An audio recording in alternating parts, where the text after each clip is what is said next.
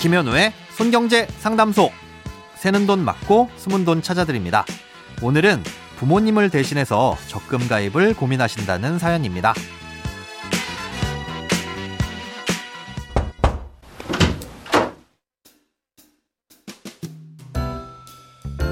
안녕하세요. 20대 직장인입니다.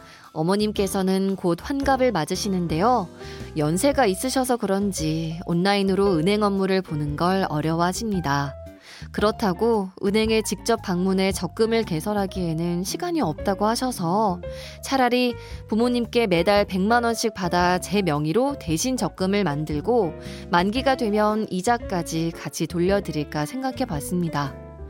하지만 부모님께 제안을 드리니 법적으로 문제되지 않느냐며 고민하시더라고요.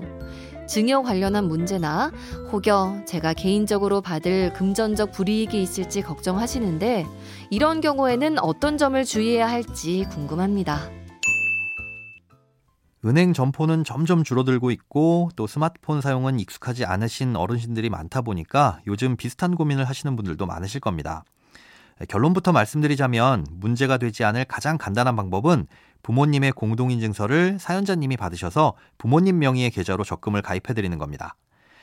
부모님께 현금을 직접 받아서 사연자님이 적금을 가입하게 되면 발생할 수 있는 문제가 몇 가지 있는데요. 우선은 청년을 대상으로 하는 각종 혜택들 중에 자산 요건을 충족해야 하는 경우 다른 금융자산이 얼마나 되는지에 따라서 혜택을 못 받을 수도 있다는 점입니다. 뭐 이건 다른 자산이 그리 많지 않다면 무시할 수는 있겠죠. 하지만 이것보다 신경 쓰셔야 할 부분은 증여세입니다.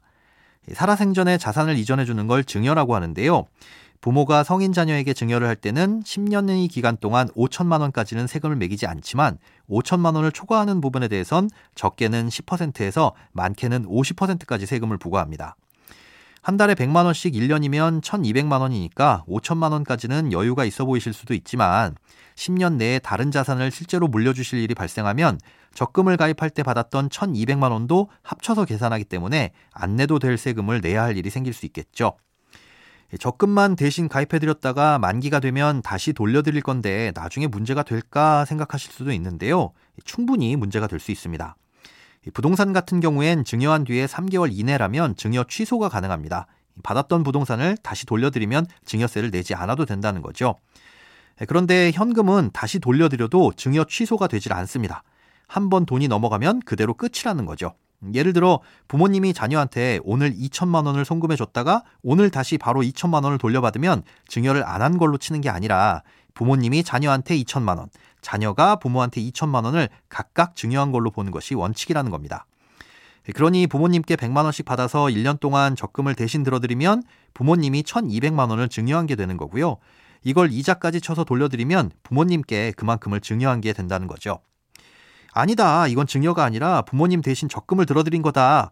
아, 이렇게 주장하려면 부모님이 100만 원씩 주실 때 차용증을 써야 하는데 적금을 딱 1년 동안 한 번만 가입할 거라면 또 모르겠지만 만기가 된 이후로도 꾸준히 가입해 드리게 된다면 그때마다 차용증을 쓰는 것도 번거로울 거고요.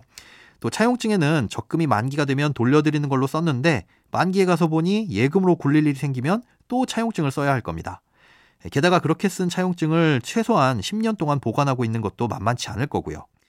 그리고 부모님께서 65세가 되시면 1인당 모든 기관을 합쳐서 원금 5천만 원까지는 세금을 내지 않아도 되는 비과세 종합저축이라는 제도를 이용할 수 있는데요.